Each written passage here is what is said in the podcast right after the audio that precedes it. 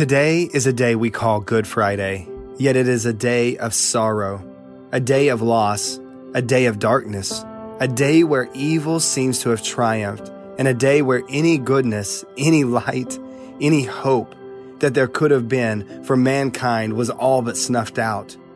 We all played our parts in the darkness that surrounded not just a geographical region, but the entire universe. From Judas, who betrayed, Peter the rock, who denied, the priests and elders who delivered Jesus up, Pilate, who found no guilt in him but still yielded to the pressures of a crowd. Oh, and there's the crowd, crying out loud with so much hate and vitriol, Crucify him. The one who healed us, the one who taught us, the one we threw our coats on the ground for no more than a few days ago and exclaimed, Hosanna! Yes, him Crucify him. Pilate declared, His blood is not on my hands. This crowd, in an almost prophetic word, said, His blood be on us and our children. Then there are those who mocked him as they passed by his bloodied body hanging on the cross, mockingly replaying their conversations with him. You know the ones. He said, Tear down this temple, and in three days I will rebuild it. He claims he's the Son of God. Let's see if God will take him down from this shameful place.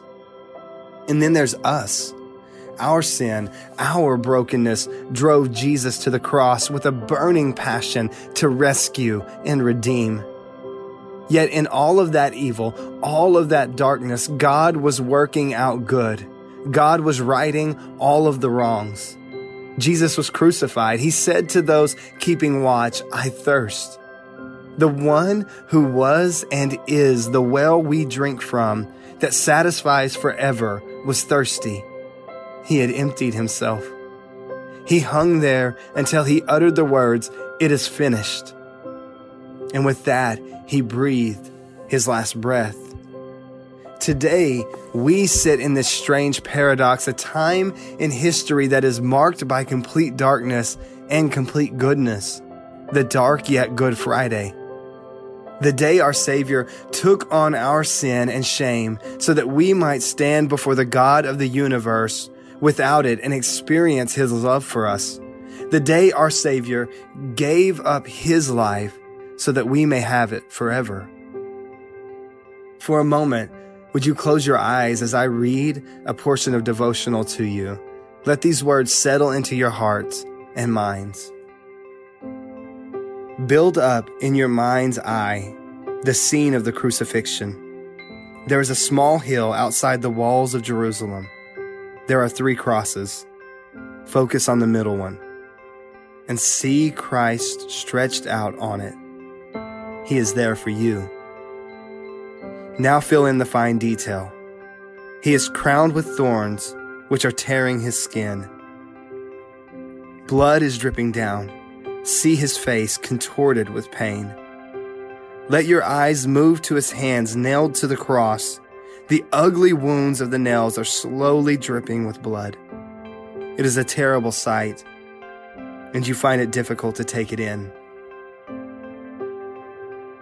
Hear the crowd shouting out. Come down from the cross. Save yourself. Yet he stays there and saved us instead. There is no limit to his love for us.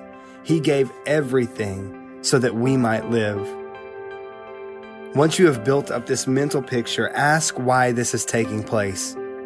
He's doing this for us. He didn't have to, he chose to.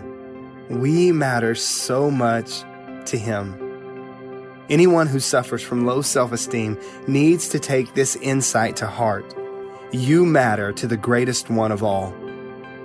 For Luther, meditating on the wounds of Christ was a superb antidote for any doubt we might have concerning the love of God for us. He was wounded for us. Each of those wounds is a token of the loving care of a compassionate God. Can you see how this changes the way we think about ourselves?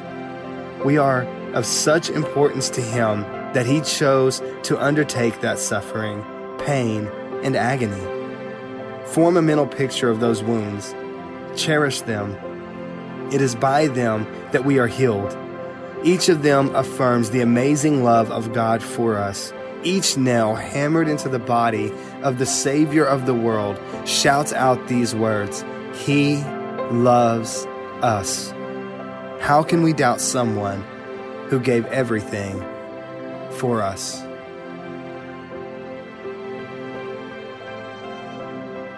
For all of the sorrow, loss, or darkness that this day seemed to hold, there is indeed the goodness, grace, and mercy of God on display in Jesus' choice to lay down his life for all mankind. With all of this in mind today, I leave you with these words from our teacher, our example, our friend, our Savior, and our King. If you keep my commandments, you will abide in my love just as I have kept my Father's commandments and abide in his love. These things I have spoken to you, that my joy may be in you, and that your joy may be full. This is my commandment, that you love one another as I have loved you.